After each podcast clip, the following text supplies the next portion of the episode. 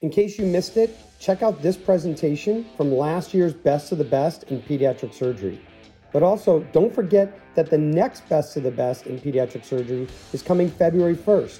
We have societies participating from all over the globe. Register through the link below and prepare yourselves for a knockout event. See you there.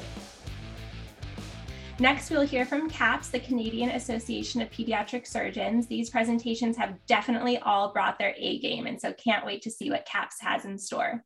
First up, we have Michael Cowap from the University of Manitoba in Manitoba, Canada, and following Dr. Pam Choi from Children's Hospital at University of California, Los Angeles will share her thoughts. Allow me to paint a picture for you.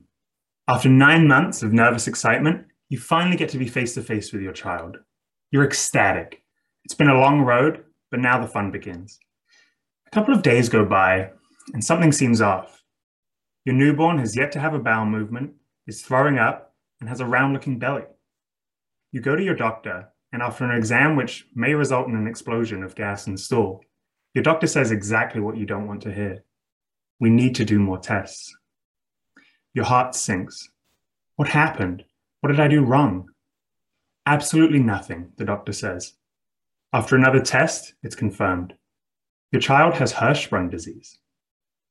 Hirschsprung disease, you think? What does that even mean? Your doctor explains it's a loss of innervation to a section of bowel. Sometimes it's associated with genetic syndromes, such as Down syndrome, but that doesn't appear to be the case here. And it can be fixed, but requires a surgery that involves cutting that section of bowel out you have a weird sense of relief mixed with fear. Now you know what the issue is and that it can be fixed, but you're still afraid for what's to come and the surgery for your child. Fast forward slightly, and the surgery is complete and successful. Another relief. But you're told your child may still have some ongoing issues with constipation, incontinence, and occasional abdominal pain. Again, you have that unfortunate feeling relief that the surgery is over, but still worry for what's to come for your child. The first couple of years go by well. There's repeated trips to the doctor's office and still the ongoing issues you were warned about, but you've become seasoned in dealing with these situations. Then all of a sudden, a new fear enters your life school. You've been warned about the issues with constipation and pain, but no one ever said what would happen in school. You remember the doctor saying that Hirschsprung is associated with syndromes like Down syndrome does that also mean that your child might struggle in school? You schedule a doctor's appointment and are worried what they'll say. Luckily, your doctor shows you data from our study that compared children with Hirschsprung disease, similar to your child's, to their peers in real world assessments.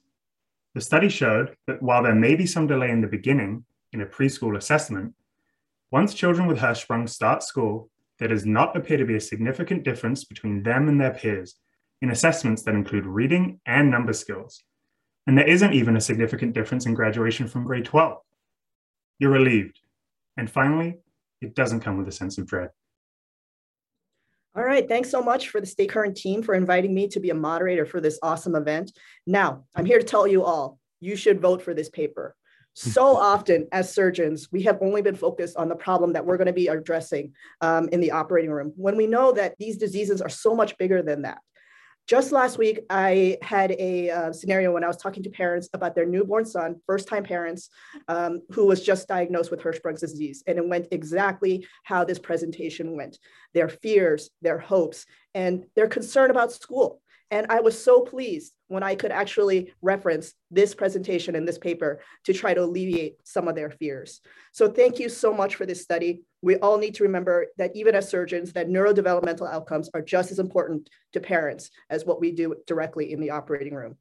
I also loved how in when in your methodology you you tried to do case controls um, utilizing um, and utilizing some social determinants of health and try to account for those things. Some questions I had were about um, you know how you compare these groups. So for example, in middle school and elementary school, you use standardized tests.